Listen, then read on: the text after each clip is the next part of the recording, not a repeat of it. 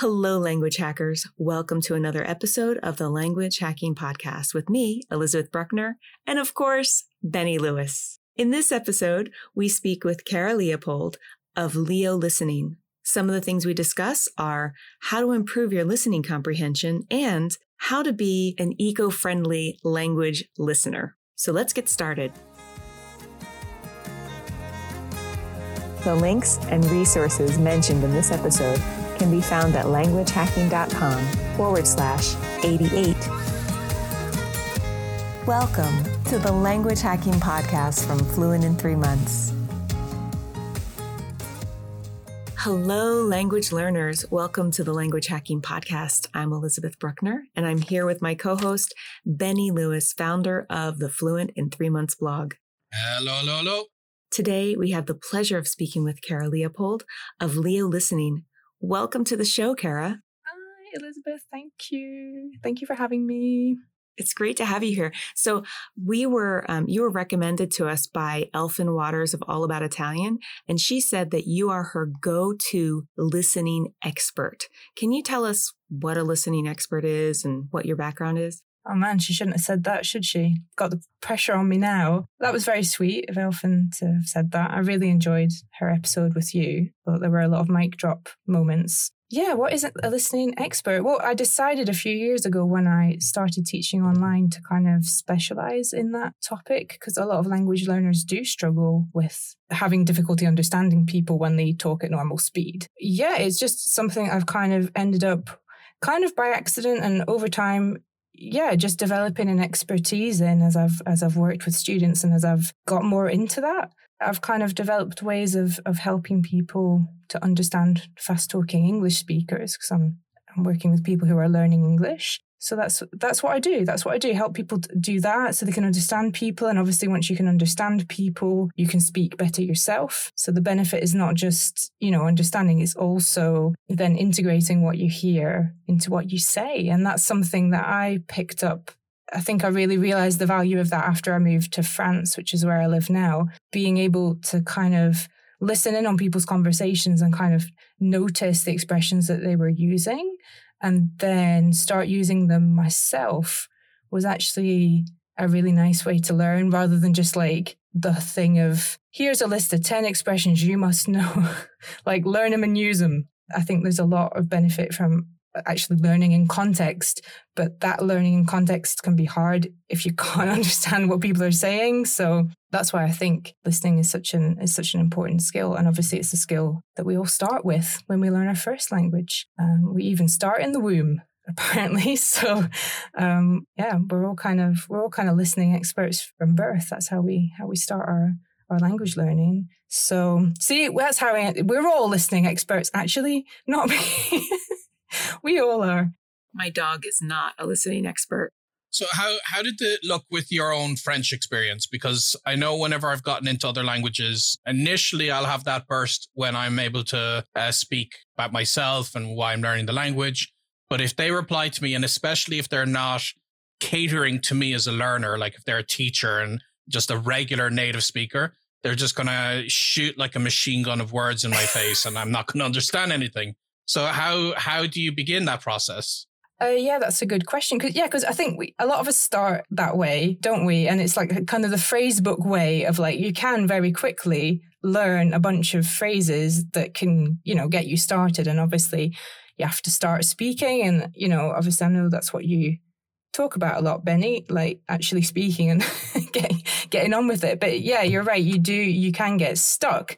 And it's funny, sometimes people's ability in speaking can actually be ahead of their listening, even at at quite advanced levels and then so people sort of feel bad about themselves because other people do reply to them fast because they assume well this person is very very articulate and using you know speaking fluently using the right expressions so therefore they obviously must understand everything. And it's not it's not necessarily the case. As for getting started with that i just learned i learned french the traditional way at school And I actually liked French and I was good at it.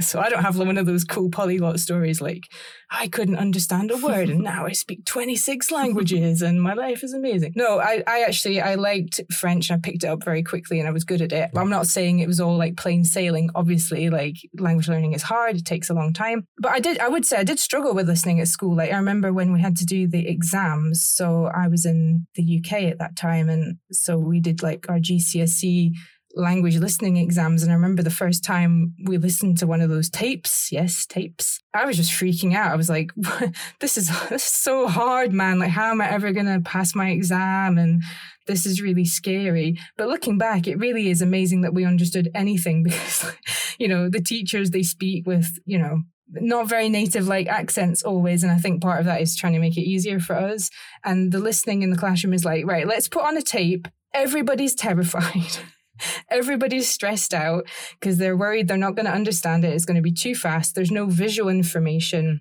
And the quality of the tape, I remember listening to tapes as well. It's not like listening to this podcast. No. The whole time.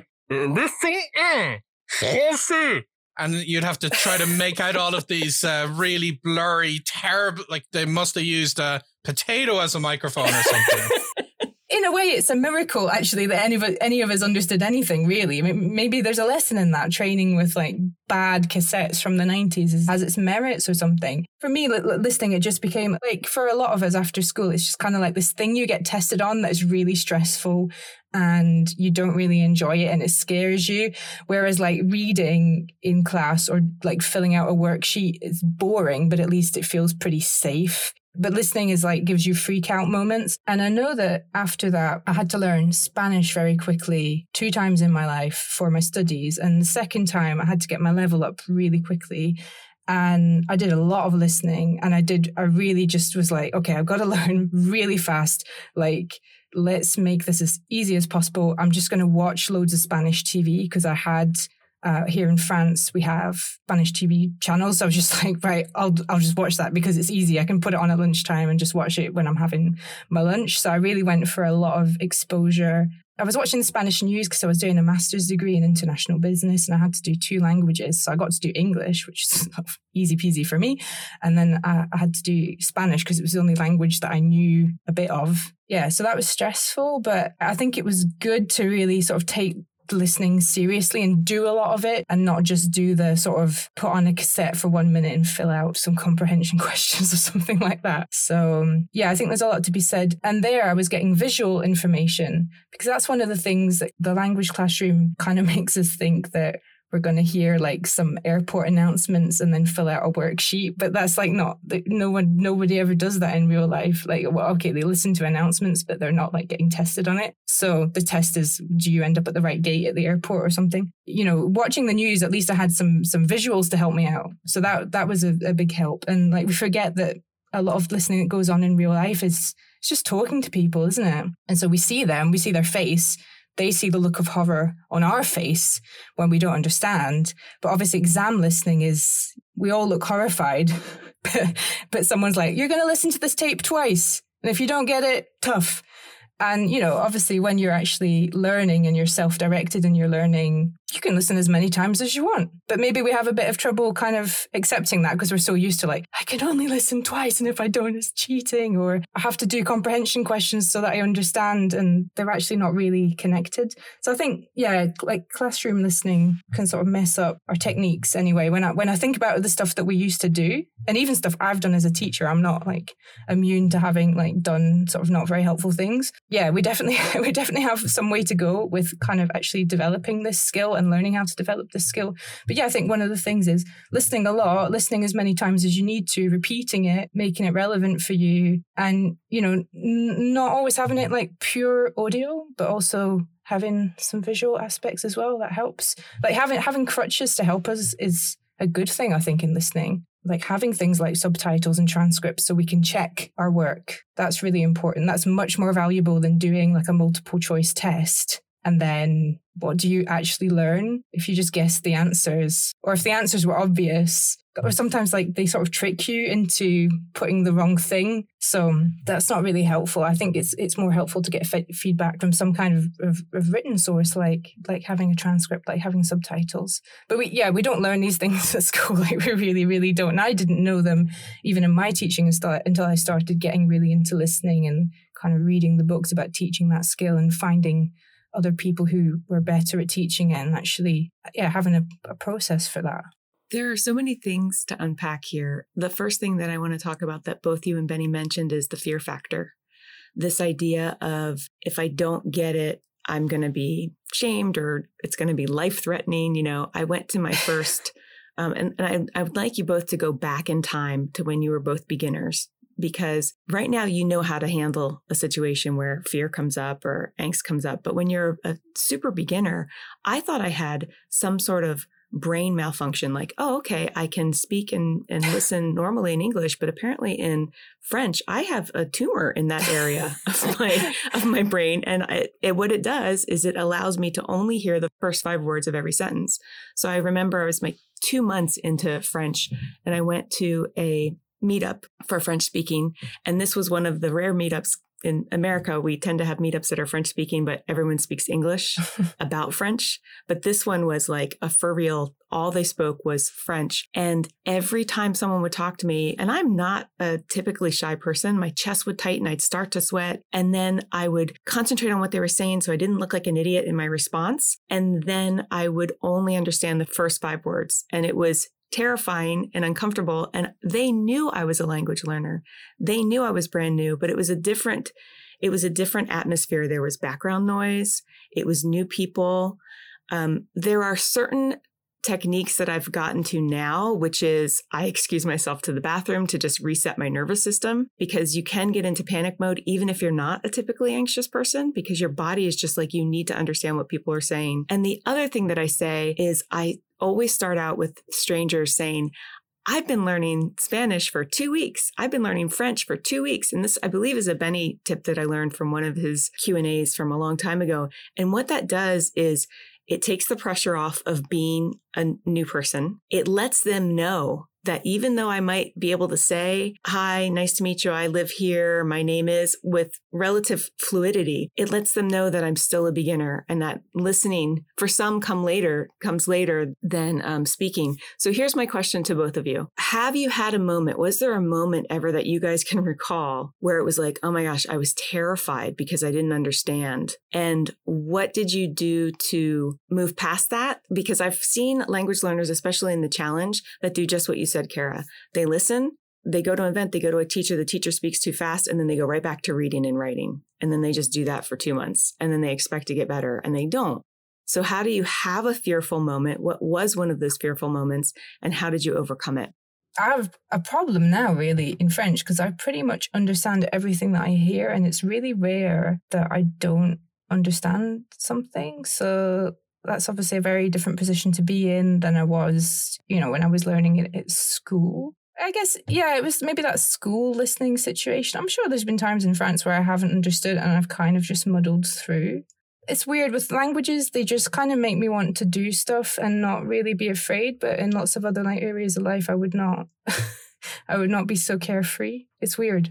Yeah, the way I've always looked at this, I mean, I come from an engineering background where uh, things are based on mathematics and it's either right or wrong.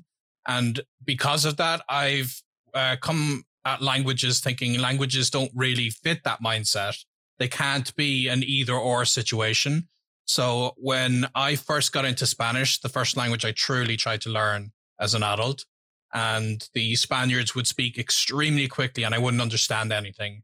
Um, I would immediately, it's just part of like the way I try to problem solve is I think, okay, rather than I'm just not destined to learn this language, I should give up. I thought, okay, right now I can't do this situation. And like you said, if you're in a, a noisy environment and there's multiple people, then that does not mean you cannot understand the spoken language. It means that right now in this situation, it's harder for you but there's so many different ways that you can simplify things. So if you have uh, private lessons with a teacher, they're going to speak slower to you, and that's very good at easing in. One thing I did with Spanish is uh, Spaniards do indeed speak a lot quicker than other Spanish speakers. So I just happened to find uh, some Latin Americans and I started learning Spanish with Colombians and with other people who were learning Spanish. So with uh, native French and German speakers who were there for the Erasmus program, I started speaking to them and they would speak slower. They would use simpler words. And this did not mean that I would have to spend the rest of my life only speaking Spanish to non Spaniards.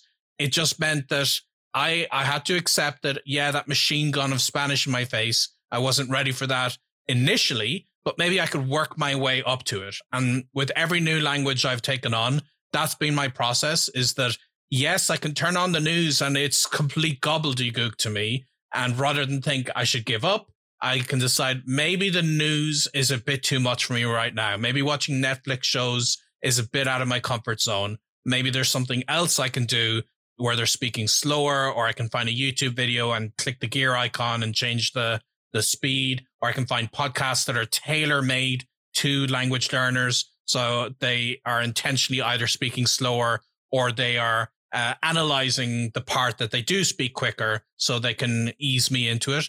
There's a lot of things like that. And I consider it a spectrum that at the very, very start, I can only understand a handful of words if you speak slowly. And then with time, I can understand people speaking quicker and I can understand them using more complicated words.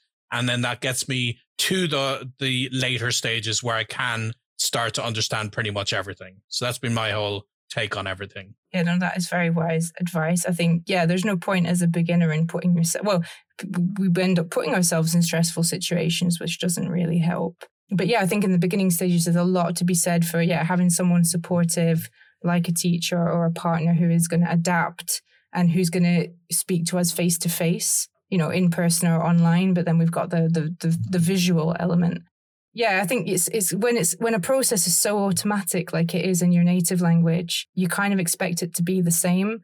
But yeah obviously what you said benny it's right it takes time to develop this skill it's like any skill. And so it's not on day one that you can automatically decode all the fast speech of a language it's just it takes it takes it takes time unfortunately. Now on on the visuals you were saying that and you mentioned before that subtitles is a, a tool that you use like how do you use subtitles because it can be something people dump, jump in right from the beginning maybe they use the subtitles to english and they can uh, potentially end up ignoring the target language like what what is your advice for how and when to use subtitles when watching a tv show that's a good point because when I was learning French, again, like in the dark ages, seemingly, because it's all about like cassettes and video cassettes and stuff like this. So I didn't even have the subtitles. I used to get French videos from the library. I'm only talking about the mid 2000s, but you know, it was a pre streaming, pre Netflix, whatever age. I, I, like to refer to the 90s as the 1900s to really make people feel old.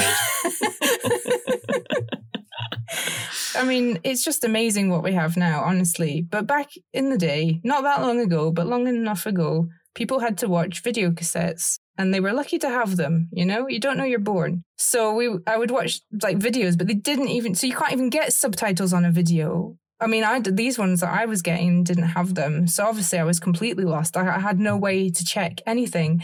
And like now you could probably google the script of the movie you're watching. So even if you didn't have the subtitles you could get something.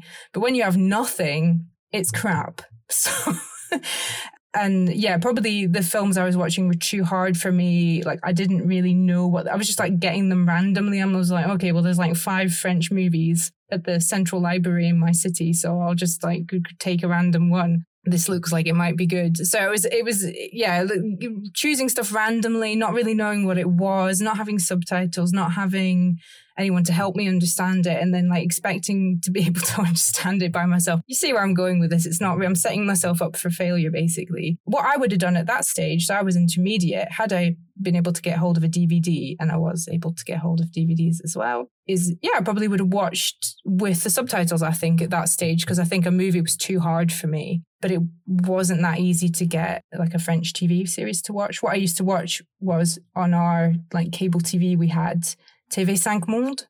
Which is like it's like extracts from the Swiss TV and TV from Guadeloupe and anywhere that's like French speaking. So I'd watch that sometimes because like it's all I had. Sometimes you just gotta like, gotta go with what you've got, and yeah, it'd be like sort of nice documentaries and news programs and stuff like that. I didn't have the subtitles either, did I? I don't think because TVs at the back then you couldn't just put the subtitles on. It's mad now. Like with our TV, you just you've got the option. You can put the English subtitles on if you're watching an English show and you're in France, and it's. I, I wouldn't. I wouldn't talk up modern tech that much. I mean, I'm. I'm really. Oh yeah, yeah. Like I, I was just in. It's so weird. I was in Mallorca, and my I was in a German speaking part of the town. So because of that, they had pre-programmed the TV that all its stations were in German. It was very strange.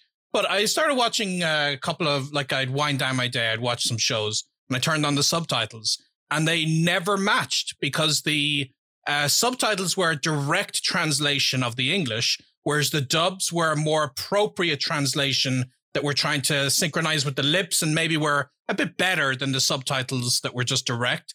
So there were lots of mis- mismatches. So you know, it's all well and good to say, "Oh, back in my day, things were so hard," but I, I, I think it's it's a constant process of things evolving and changing, and I, I don't, I don't put the modern day up in any kind of pedestal.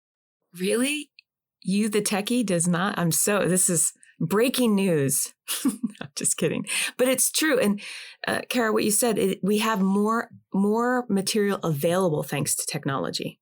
So we can get more, like she said, I don't watch typically as a lower intermediate or beginner. I do not watch movies because by the time I understand the plot, the credits are rolling at the end, you know, and I'm just like, you got it. I just, uh, so, but TV series, you get used to the characters, the plot's a little more simplified. Got that because I have to spread it out over five seasons. Um, action movies. I've never watched action movies before. Now that's all I watch because when they're fighting in Spanish, it still counts. Like, oof, ah, oof, that's Spanish. that counts as my Spanish listening. It's in Spanish, yeah. Spanish noises. Right. So, um, again, a question for both of you. I um, heard from one polyglot. It was, I believe it was Steve Kaufmann or uh, Johan from Français Authentique.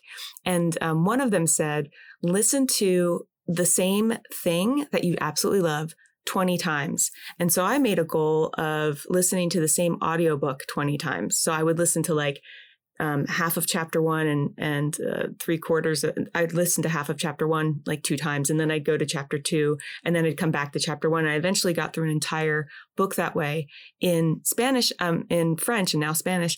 And some of my I do hear the challengers in the Fluent in Three Months Challenge saying, "Oh, I couldn't hear, I couldn't understand anything on that podcast, so I just gave up." And I'm like, "Well, how many times did you listen to it?"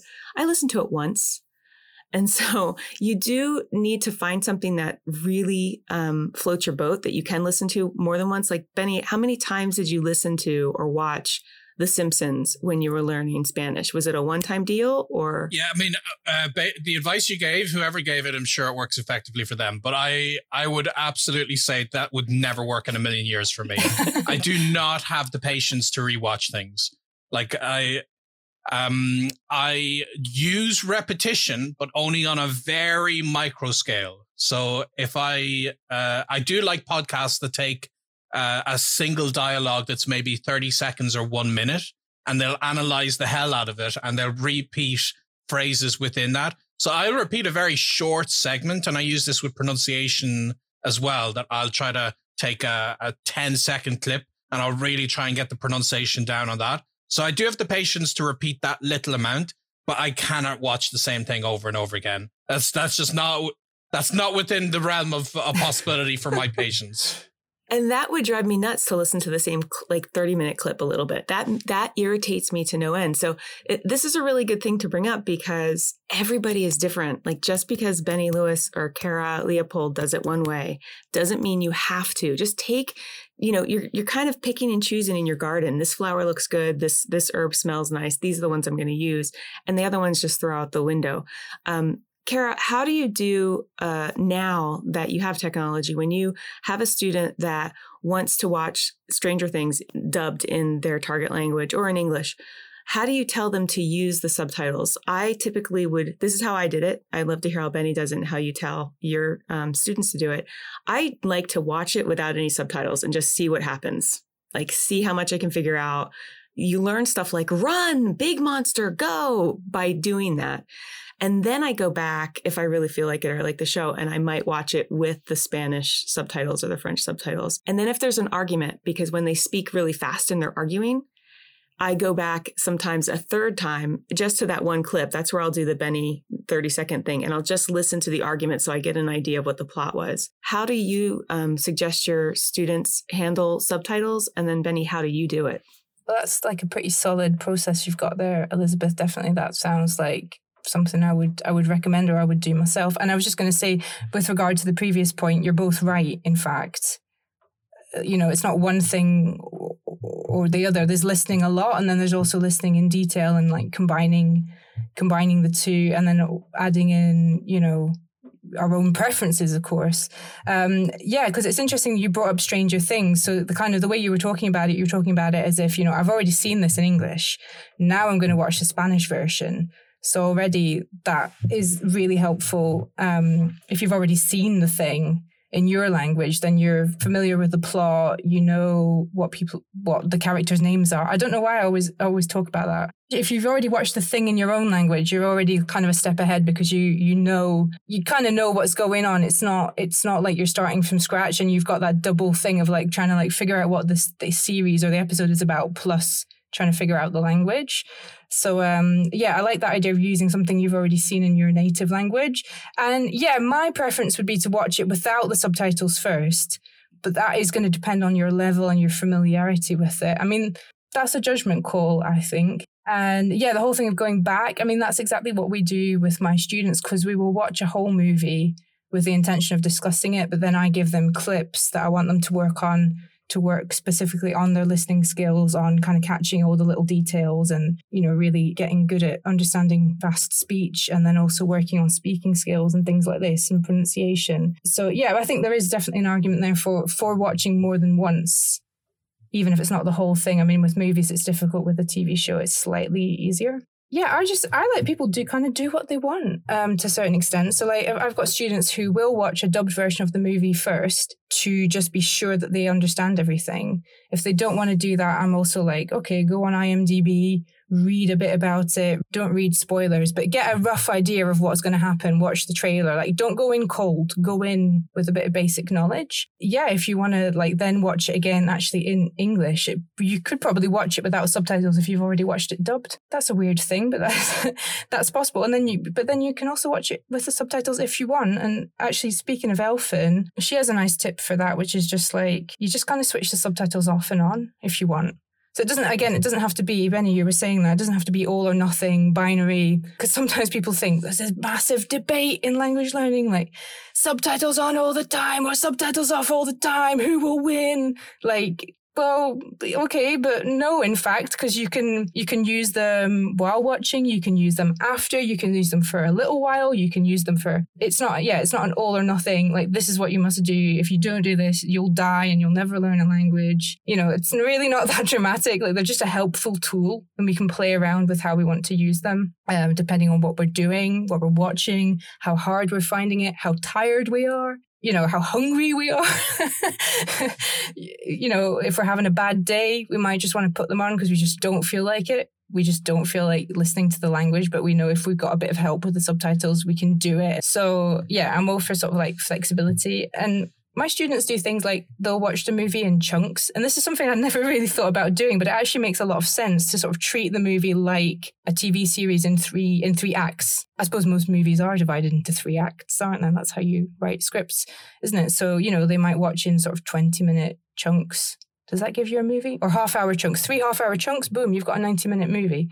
And that just makes it more um, digestible. And I think it also gives you the chance to uh, reflect on it and and think about it in between you know watches. So yeah there's lots of things we can do to make to make our life easier. That's what I, I, that's what's important to me. It's got to be you know enjoyable and that's why people are watching in the mo- movies in the first place because they enjoy them. You know if you don't enjoy them and it feels forced don't do it because it's two hours of your life in another language it's not very pleasant if you don't like watching movies.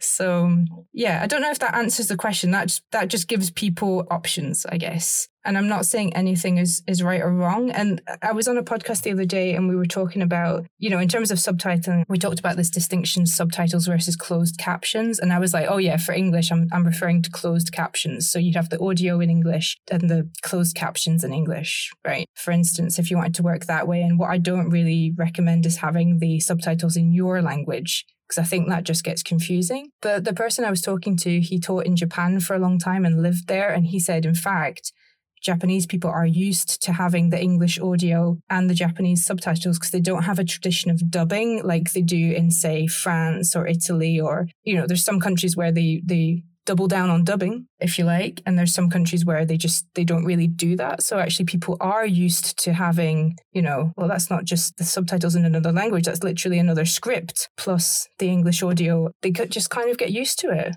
so I can't knock that. I can't say not to do that because if that's the only option you've got and that's easier for you at this stage or it helps you, then who am I to tell you what to do? That sounds really relativistic, doesn't it? Like, well, you know, you can kind of just do what you want, but and it's all good. But yeah, it's true. You have to kind of play around and not be afraid to, to use tools like subtitles to help you. Like if you're really stuck with a scene, you don't torture yourself. Just just use them or come back later and watch the scene again and, and use them and write down any cool expressions you learn, you know, or ask somebody if you're stuck. Like one of the best movie watching experiences in French was when I was with my French teacher and she was stopping the film for us and she was explaining stuff. It was amazing. I understood so much more. I was so yeah, I was just less lost than I than I would have been if I had been struggling on my own. So yeah, help is good.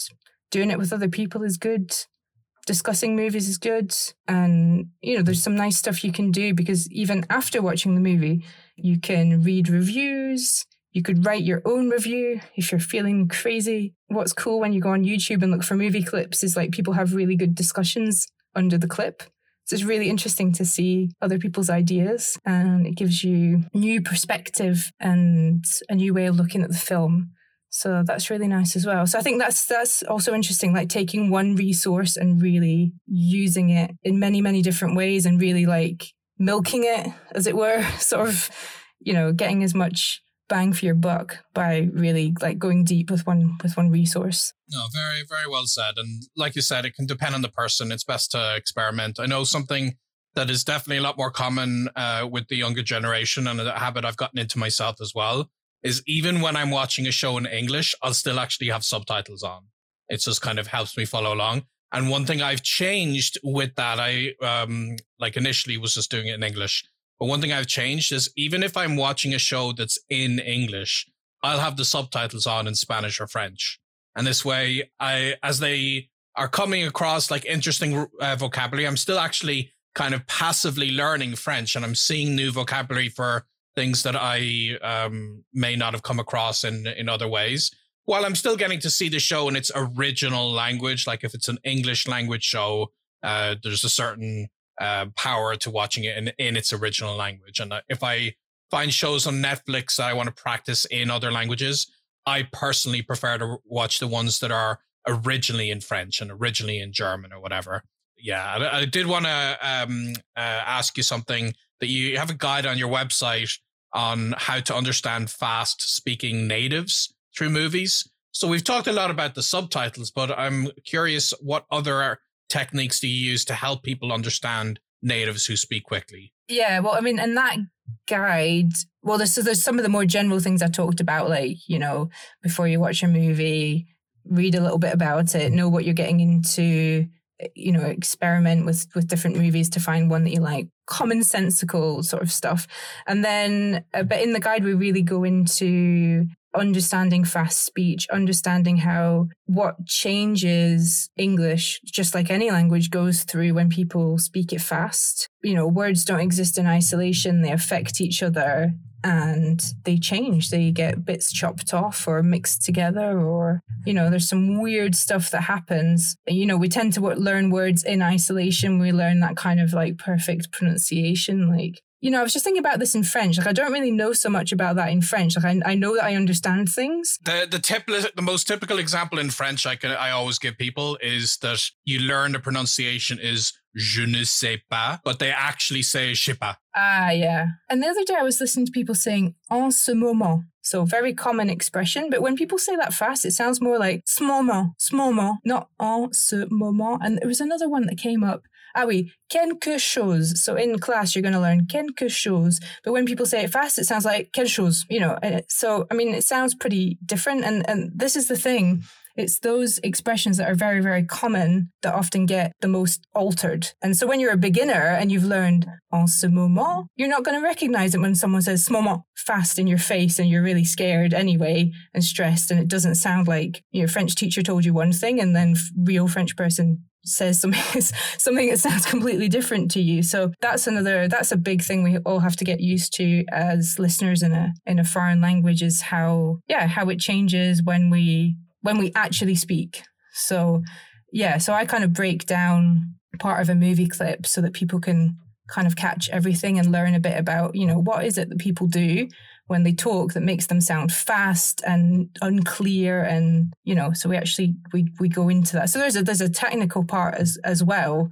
Um, and it's interesting to work on that Uh, you know, in the ways you were saying, Benny, like, you know, taking short sections, a recording or a movie or whatever, and then actually really drilling down into like, okay, how are they actually saying that? Like, what is the actual pronunciation like? And I do sort of torture my students with this.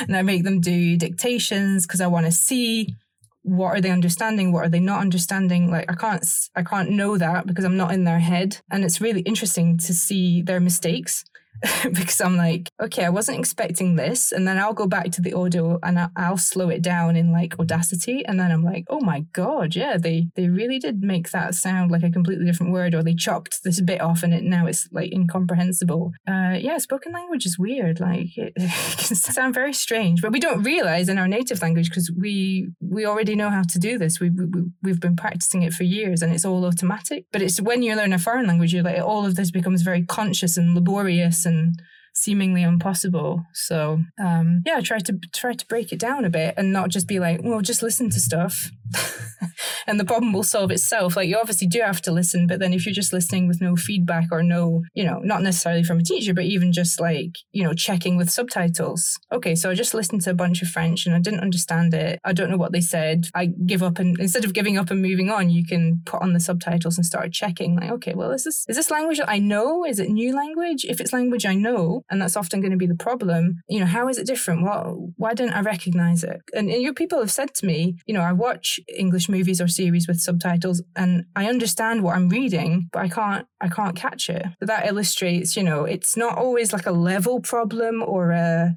a language ability problem. It, it can be just a, a, a, listening problem. I mean, unless you're at beginner level and you just don't have enough language to understand um, these native level things. But yeah, it can be really frustrating for people. Um, and I think that does come back to again how we learned at school and nobody really, you know, I got very little kind of instruction in French or German on like actually pronouncing things properly. I was probably really massacring the language when I was younger, even though I sort of, you know, I knew the grammar and I knew how to put sentences together. It probably didn't, didn't sound very good. And it was a shame because if I think if we'd had more pronunciation training, we would have been better at listening and listening would have seemed less scary. But yeah, we just weren't even really clear on like just some of the vowels in French that are so different to English. And so you're not even like, you're not even listening for the right things because you're kind of you're familiar with english accented french.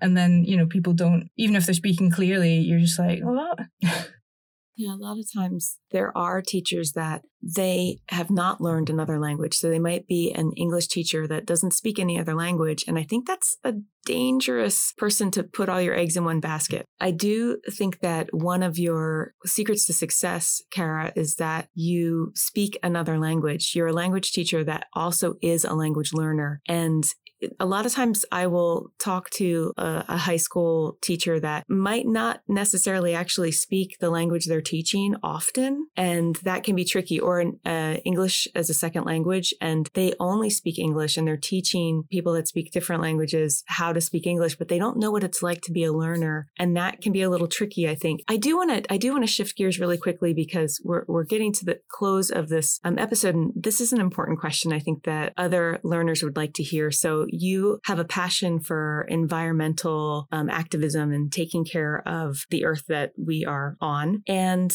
I wonder if do you have any recommendations for any French speaking podcast or YouTube channels that focus on sustainable living? Oh, that's a good question. I don't actually I don't actually follow any in French for French, I follow, if people are interested, actually, I follow more kind of like newsletters to do with this, to do with like the, I'm, I'm not really doing activism at the moment, but I'm, I'm sort of, I hear from the organization I was doing it with. So that's Alternatiba and ANV, ANV COP 21. I'll send you the links if you want to add them in the show notes. And then um, another thing for people to follow that could be interesting, I th- and I think those, those types of organizations will also have a YouTube channels. And then the other kind of in terms of French environmental issues, the other thing I follow is L'affaire du siècle. So the the the case of the century. Maybe you heard about this. There was a bit of a bit about it in the English language press because basically there was a legal challenge against the French government for its lack of action on you know climate and environmental issues, and so so France kind of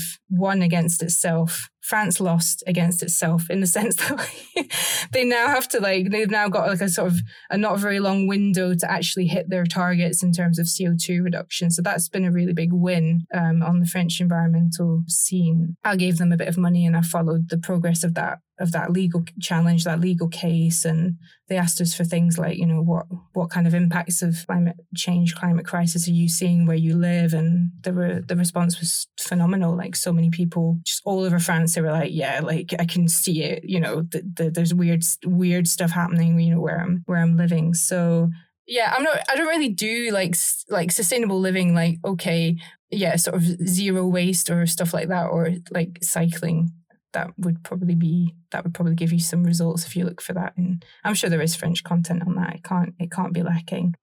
And what uh, plans do you have uh, with your own business and to expand with your own language learning in the future? I guess for now just keep watching movies in english with my students. We've watched like we're on to our 16th movie that we're watching together.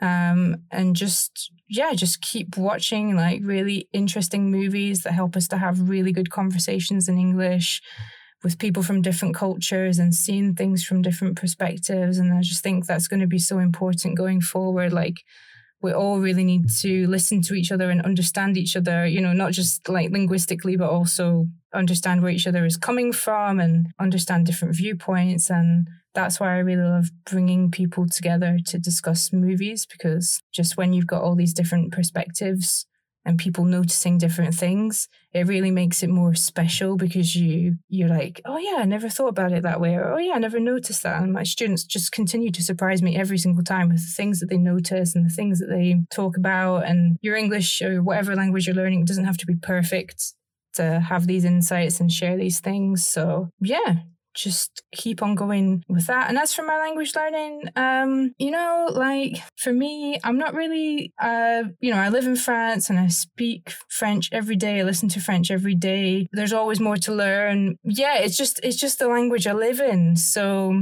I don't know. I don't really have a particular goal or, you know, there's always more I suppose I could do. Like, I don't really like reading in French because reading is the only time I come across words that I don't know. So I suppose I could read more, but I don't really care. Like, I don't really, you know, it's always going to be nice to like, you know, add another new expression or get used to understanding another accent or something. But for the most part, you know, it's just it's just the the language I'm living in. So I don't even really think about it as something I'm like learning, you know, like effortfully or laboriously. It's just kind of there.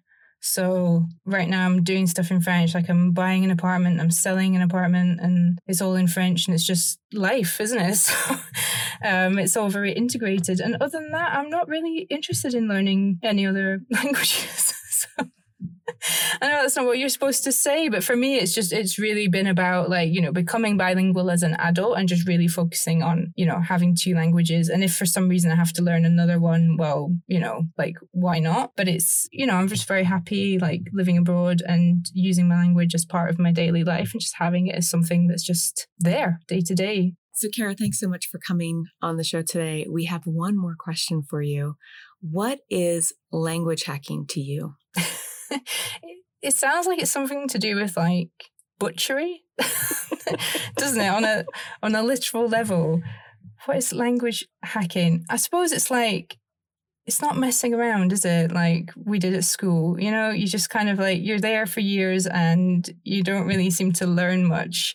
So I think for me, language hacking is like getting to the point and um, and choosing what you want to learn and and doing it your way so that you're not like faffing around for years not really making uh not really making any progress. So that's what it evokes for me like apart from the sort of the notion of like hacking meat with a with an with a but I suppose that is kind of getting to the point like get cutting away all the you know the excess and and and, and just and just kind of getting getting to the point really and not and not messing around. We, we we all wasted a lot of time uh, you know, not seemingly not learning that much for the longest time at school. Sounds like I'm dissing school. I really have a lot of respect for language teachers and what they're trying to do and the conditions that they're trying to do it in. But yeah, it would have been nicer to go faster. I think I could have gone a lot faster at school if Uh, if I had known how to learn a language properly and if I had had the resources that we have now. And you see that now with people I've taught. You know, they've they've, they've watched you know English series in their bedroom for years and they're they're fluent and they haven't even moved abroad. And I was like, well, I have to go and live in France, otherwise I'll never learn it properly. But probably you don't need to do that nowadays.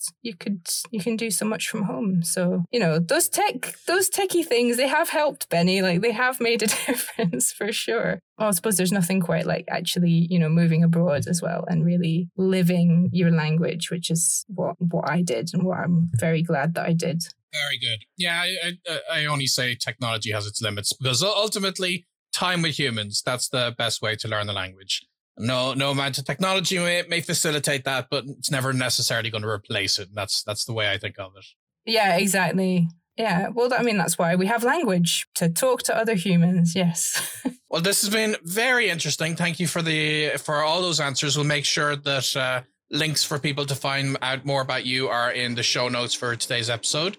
So, thank you again, and until the next time, we wish everyone listening a very happy language learning. Happy language learning.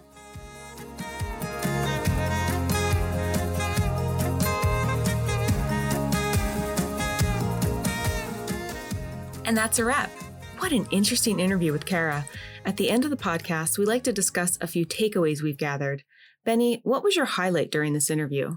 So, I think one of the biggest takeaways I had was that when you're using something like, uh, I don't know, a Netflix show or a movie or whatever, you can actually do some research ahead of time. And this is something I've done myself, even for computer games. I've done some research and try to find uh, Wikipedia articles about them and to learn their unique vocabulary. If it's like you're killing monsters, then you learn the names of those monsters in the target language. And it, it actually does help a lot with your flow. Uh, so um, I definitely recommend people do that. And on top of that, there's a lot of other ways you branch out your experience of watching a show. Like you can join in on discussions. And she said she does that as well. She might look up uh, clips on on YouTube and especially if you're looking up those clips in the right language, you'll see people saying, Oh my God, this is my favorite scene. And you can jump in on that discussion as well. So even something as simple as watching a TV show can actually turn into an interactive experience. So that was my big takeaway. What about yours? Thanks, Benny. Yeah, I agree with you. That was creating this universe around movies, like one movie, is a great way to continue to deepen your your language learning experience. I think for me, the one thing that really kind of felt um, uh, reassuring was that she's just she's really comfortable with saying this works for some people, this doesn't work for others. And I think that's a message that you and Fluent in Three Months give a great deal, but to hear it from another person, she's she's fluent in French and she doesn't need to have, uh, you know, a white knuckles on the steering wheel. Um, language learning can be something where you have goals and you're working towards them and you can be relaxed and have fun at the same time. We truly hope you're enjoying the podcast. If you are, let us know by leaving a review and telling us what's working for you at languagehacking.com forward slash review. We love hearing from you, and your reviews tell the podcast fairies to offer our show to more listeners. Thanks so much, and see you next time.